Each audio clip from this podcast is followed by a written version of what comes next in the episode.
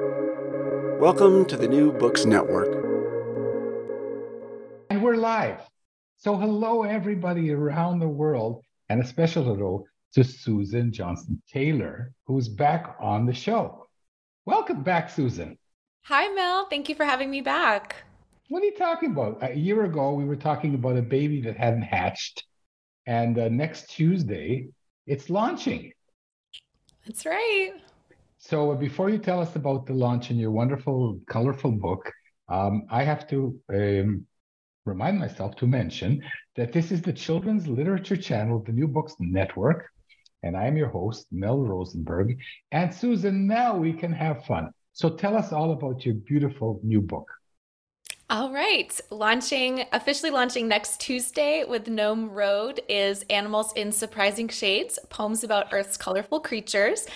And this is a STEM poetry collection that celebrates animals in all kinds of unusual shades, from the pink manta ray to the violet snail, the Picasso bug. It goes in rainbow order and it presents different poetic forms and also introduces kids to all kinds of different animals and STEM concepts as well. Okay, it's also STEAM. STEM also and STEAM. STEAM. STEM and STEAM. Okay, what? Uh, tell the people who don't know what the difference is. All right. So STEM stands for science, technology, engineering, and math.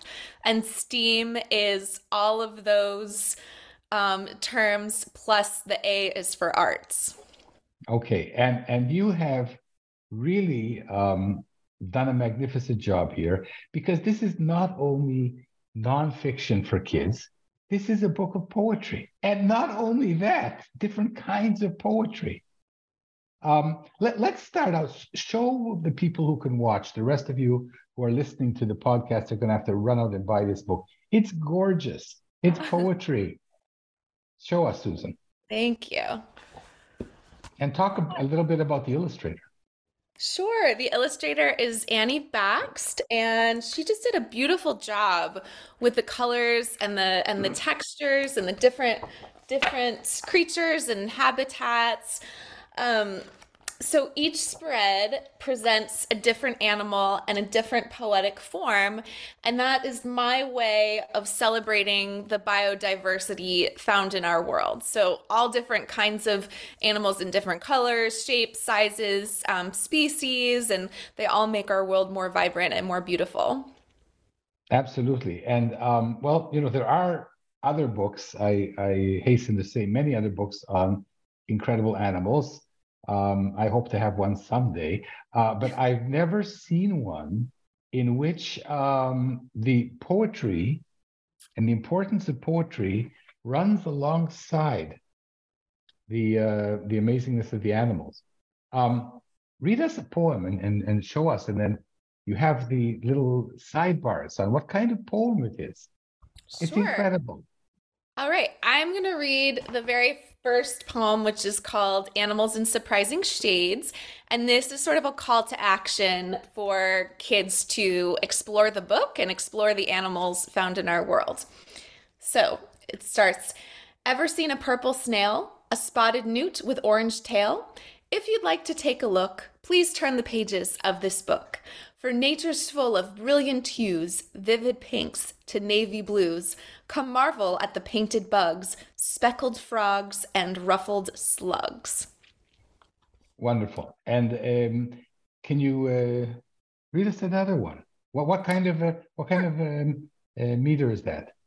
So this is um, this poetic form is an octave, which is an eight-line poem, which is kind of like um, like the eight limbs of an octopus. So I thought that was a fun way to um, to open the book. And let me find another poem. Or the eight notes of a scale. There you go. Exactly. Bringing it back to music. I love that.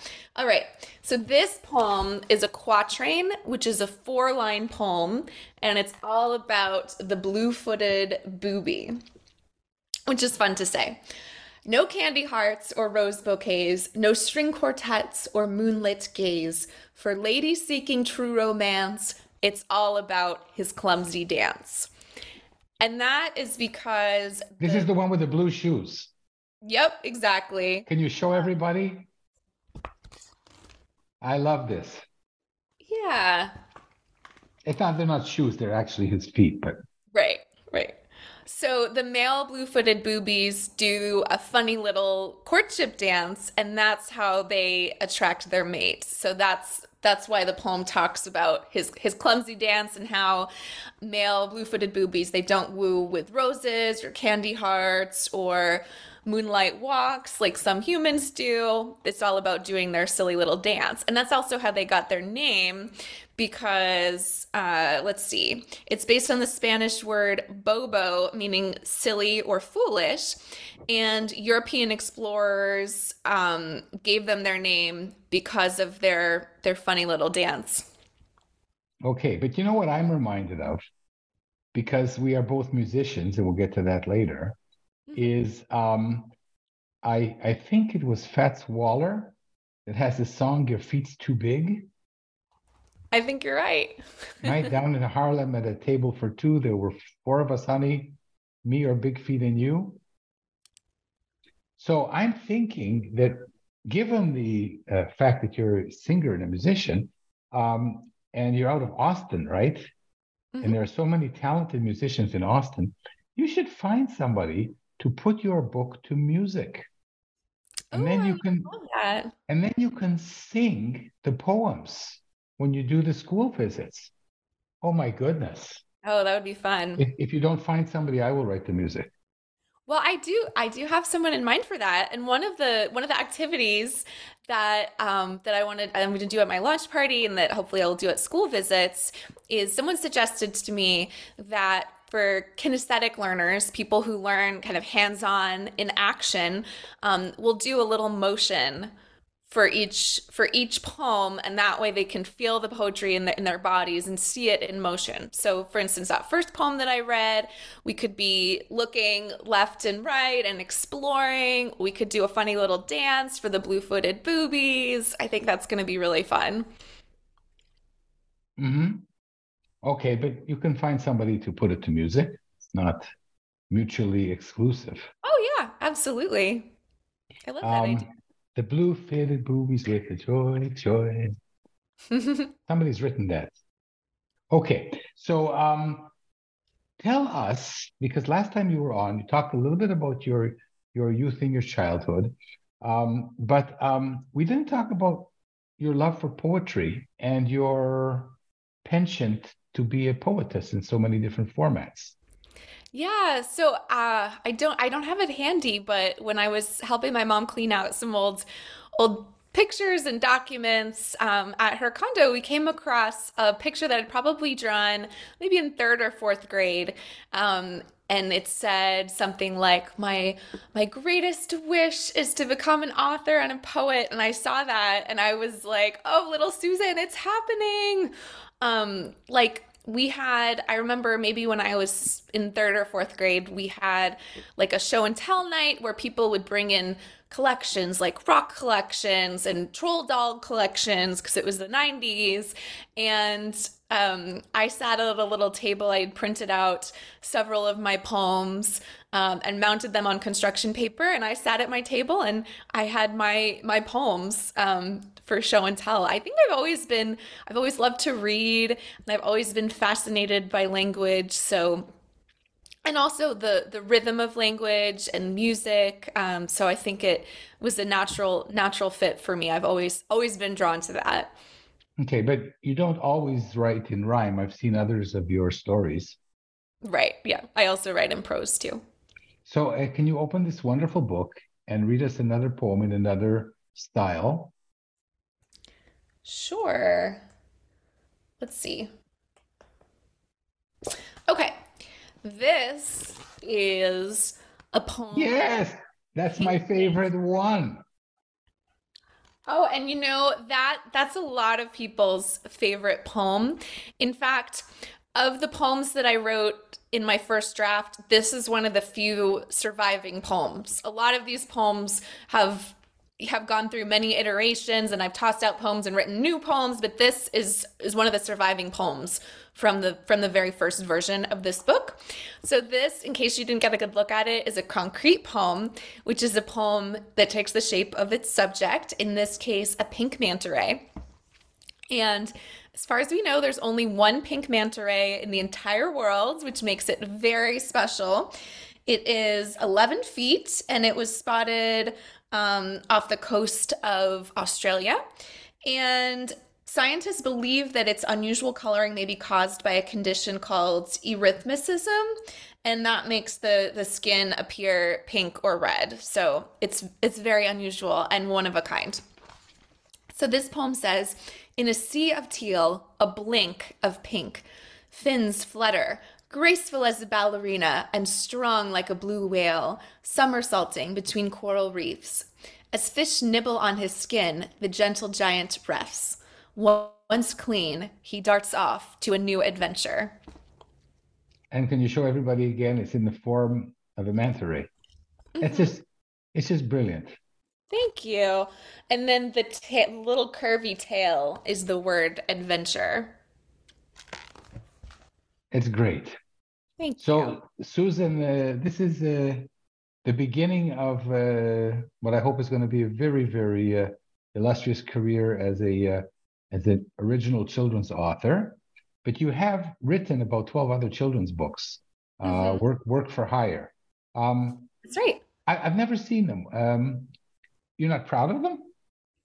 No, I have. Let's see. I have some on the shelf right here. Of course this you do. Is The Dog Who Changed History, which is about Alexander Graham Bell's dog, Trouve. Um, and this dog really did exist. We have no proof that the dog influenced Alexander's invention of the telephone. Um, but this is a fun kind of historical fiction imagining of how Trouve might have been involved. Um, kind of like if you know Ben and Me, that's about Ben and his pet mouse, um, Amos. Um, they the publisher came to me and wanted a, a, Ben and Me type story, but with a different inventor and a different um, pet. So that's this book. And then my very first work for hire book is Ride Across Time, which is a historical fiction um, graphic novel book. And this is about the American Revolutionary heroine, um, Sybil Ludington, who actually rode further than Paul Revere. And she was just a teenager um, so her story isn't as well known, but I thought it would be fun um, to introduce her to, to young readers. That's wonderful. So um, you've you've uh, had success in this, and actually, you're one of the um, interviewees on this uh, podcast, videocast, who make a living writing. That's right. So you sit all day and write. what, what, what, I have a treadmill desk, like? so I'm not sitting. Now, what does your day look like? I mean, you are so you you you have uh, you work for companies, you write content, you write books for hire, you write your own manuscripts, which are fantastic, and you're a musician, singer, uh, thespian. Um, how how does your time? How do you divide your time? Well, it really it really depends on the day. Like this week and obviously next week I'm doing a lot of promotions for for the book, which is very exciting.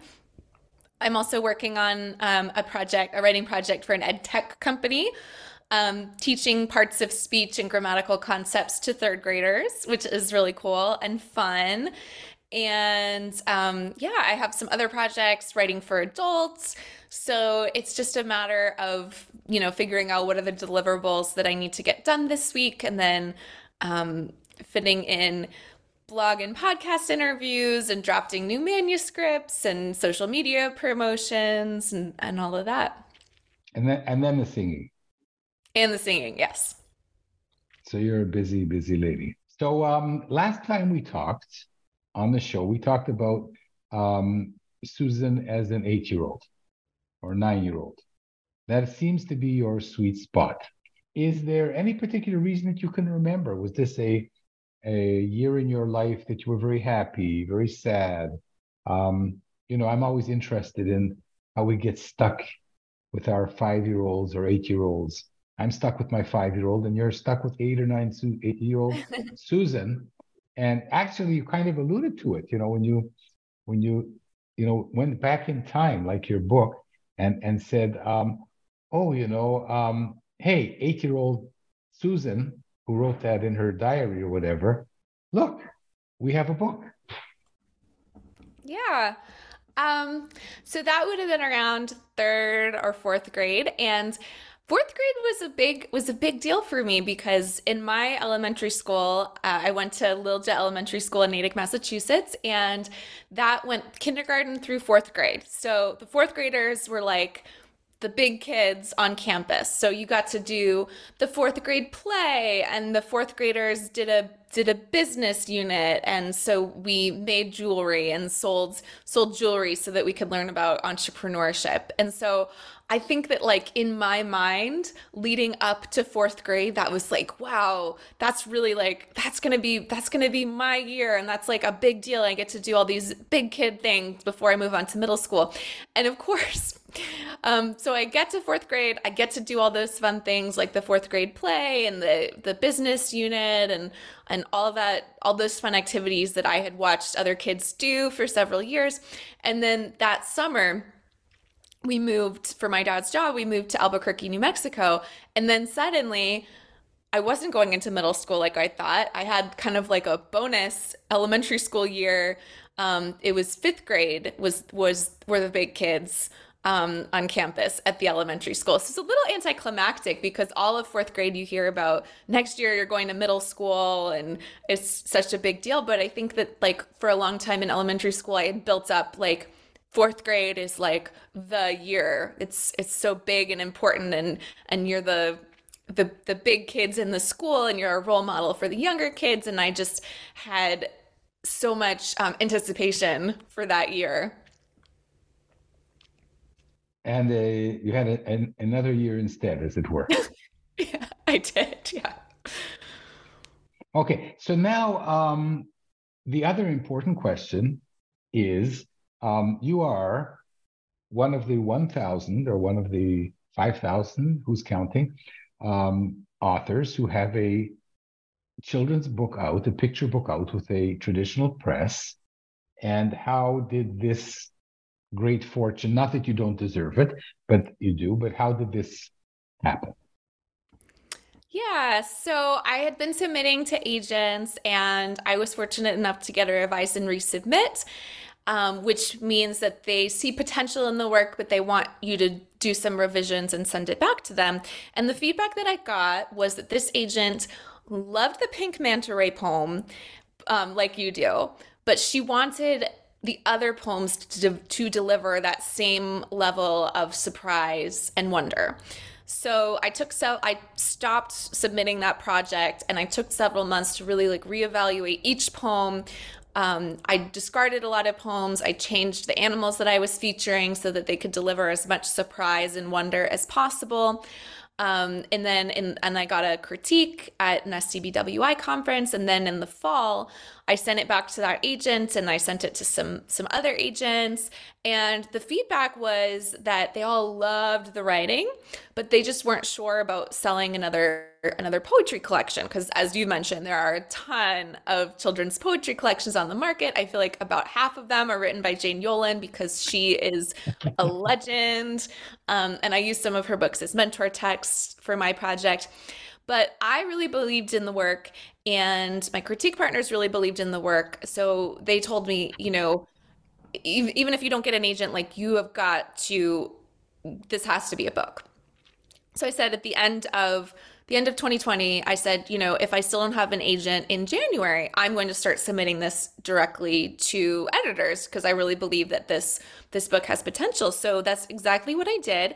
And I saw that Gnome Road was a brand new publisher and their manuscript wish list mentioned that they were, among other things, um, you know, the, the list is very eclectic fiction, nonfiction, rhyme, prose. And one of the things that the editor, Sandra Sutter, was looking for was lyrical texts exploring nature, um, steam texts, poetry.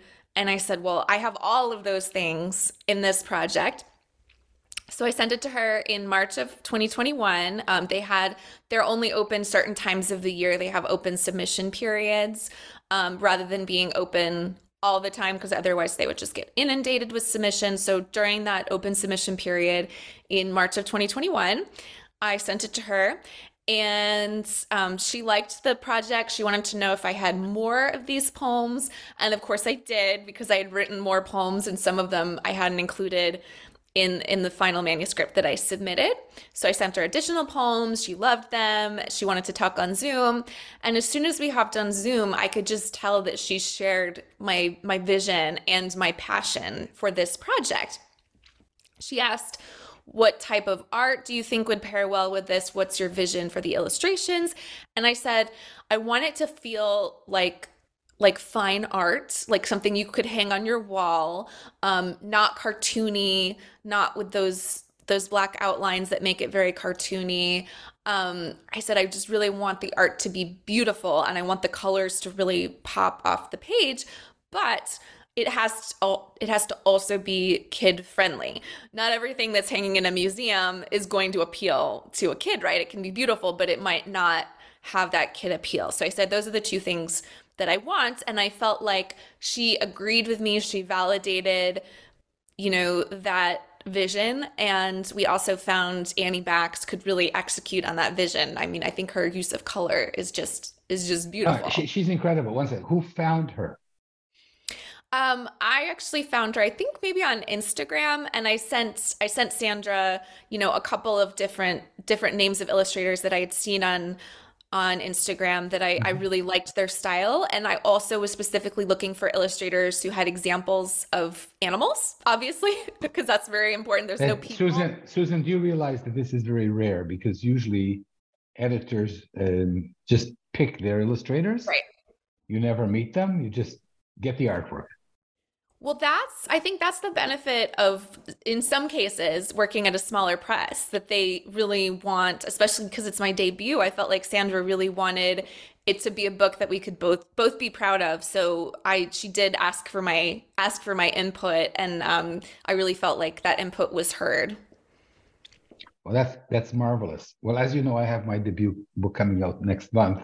Congratulations! And, um, thank you. And my uh, my editor um, really didn't ask me. He, he, he sort of asked me, but there was only one answer, and that was yes. But, uh, but uh, lucky he's just phoned now. But lucky for me, lucky for me, uh, he picked a wonderful um, illustrator. But oftentimes, um, even if you pick the illustrator, okay, you still, you know, you're giving your baby up for adoption twice, right? You're giving it up to the editor, and there's going to be all kinds of changes, and um, you have to do them, and maybe it's not your vision, and and then you pick the illustrator and you get the artwork for your book. How, how did it feel when you when you saw the pictures? It was even more beautiful than I had than I had pictured. I just was it was so it was so exciting to see these animals brought to life. Mm-hmm. Were, were, were, were, you trepidating? No, I was just really I was just really excited because I, I felt like we had picked the right illustrator who could execute on what I was hoping hoping she would do. And I also saw that Annie had a number of examples of animals on her Instagram. There's no humans in my book, so it was really important that the illustrator be able to illustrate animals in a beautiful naturalistic but also kid friendly way and to portray the motion and i felt like she did that beautifully. Okay so um, you are one of the um, authors who, in the I, have interviewed over 80 you are one of the few who uh, had a traditional publishing deal without an agent. And that, that's incredible. So it can be done. It can be done. Uh, but i don't want people to misunderstand and think that uh, you didn't have the right uh, stuff when you approached. Uh, you've been practicing for years. So, um, what did the practice entail? What do you tell young uh, or old aspiring authors uh, on their on their way to becoming the one in one thousand?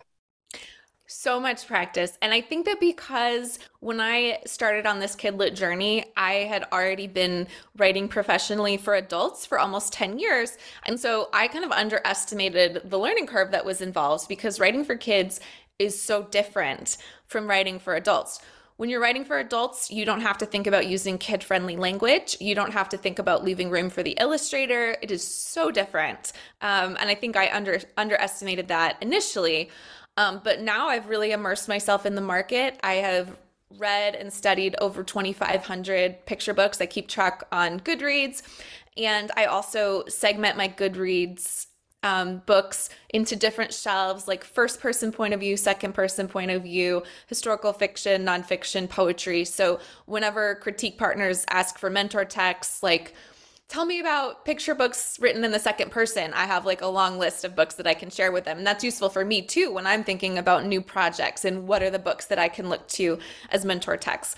Um, I've also taken a number of classes at the Writing Barn here in Austin, and they are available um, to a lesser extent now in person, but it used to be a lot of in person classes before the pandemic. It's also very active online. I'm now a Writing Barn Fellow, so I TA for other instructors. And then next month, I'll be teaching my first Writing Barn class. So I'm really excited about that. Okay, I, I want to be in that class. Oh, it'll, pro- it'll probably be four in the morning. I don't. Uh, it's two o'clock Central Time, so I don't know what that is for. I don't know what that is. um, two o'clock Central Time is about yeah. um, four in the morning. Yeah, I'm yeah. guessing it's an ungodly hour. Yeah. Um, even I don't think there God has ungodly hours, but human beings do. For sure, I agree.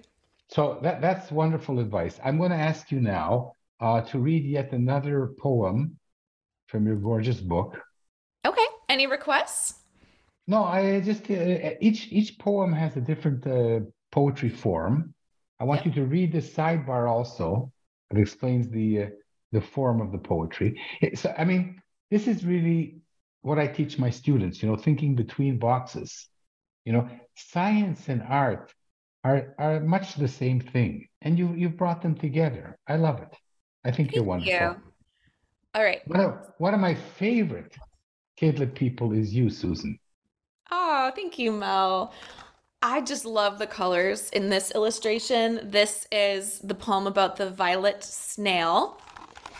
And so this poetic Can form you show us show us the snail? Yeah. There you go. Yeah.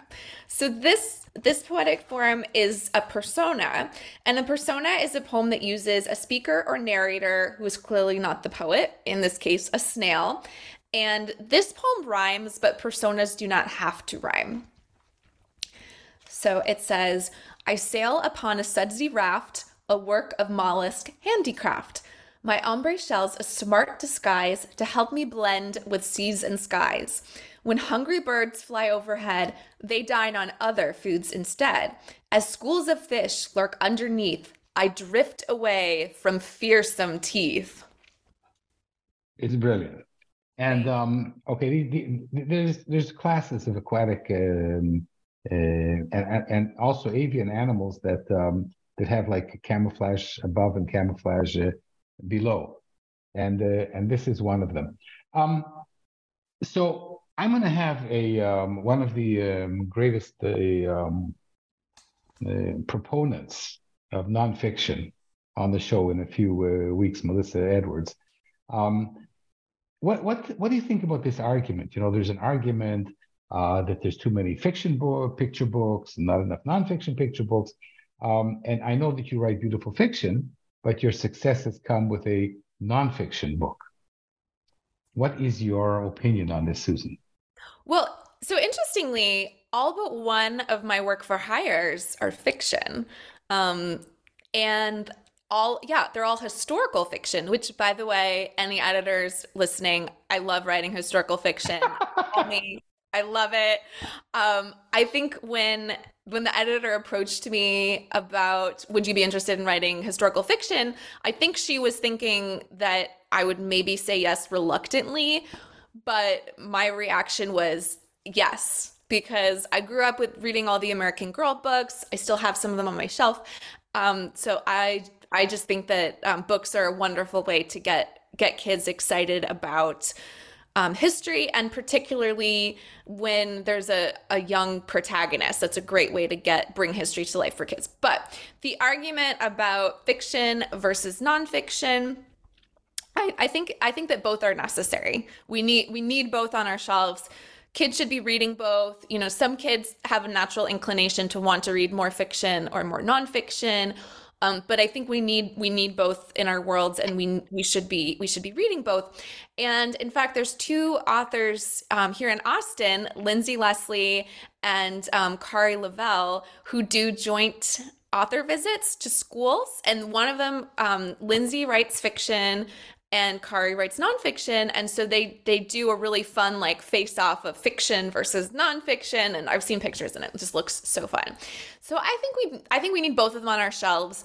I think that um, tradition in the past nonfiction has gotten a reputation for being kind of dry and boring and textbooky, and you know, authors like Melissa Stewart have proved that you can write nonfiction in really fun and engaging ways. I hope that my book um, does that. Does that? Melissa Stewart. Did I say that she would be on the show in three weeks? She will. I, great. That's amazing. She's yeah. She's such a such a luminary, and she's a master of of nonfiction picture books. Okay, and um, Susan. So um, we are coming close to the uh, wonderful surprise. And uh, one of the uh, things that brings us together is your love of music. Um, and uh, because you sing so much better than I do, um, let's end the show with a song. And you've actually picked a song that's related to your new book. So before you sing the song, Animals in Surprising Shades by Susan Johnston Taylor, launching on Tuesday, but you can buy it already and you should because it's beautiful and it introduces children to the wonderful world of nature and incredibly colored animals. The artwork is gorgeous. The poems are delectable. Is there a word delectable? Yeah. Yes. What does it mean? Kind of it's it's a synonym for delicious. It's just yes. really irresistible. Absolutely. And uh, so, what song did you decide to sing? As if I didn't know.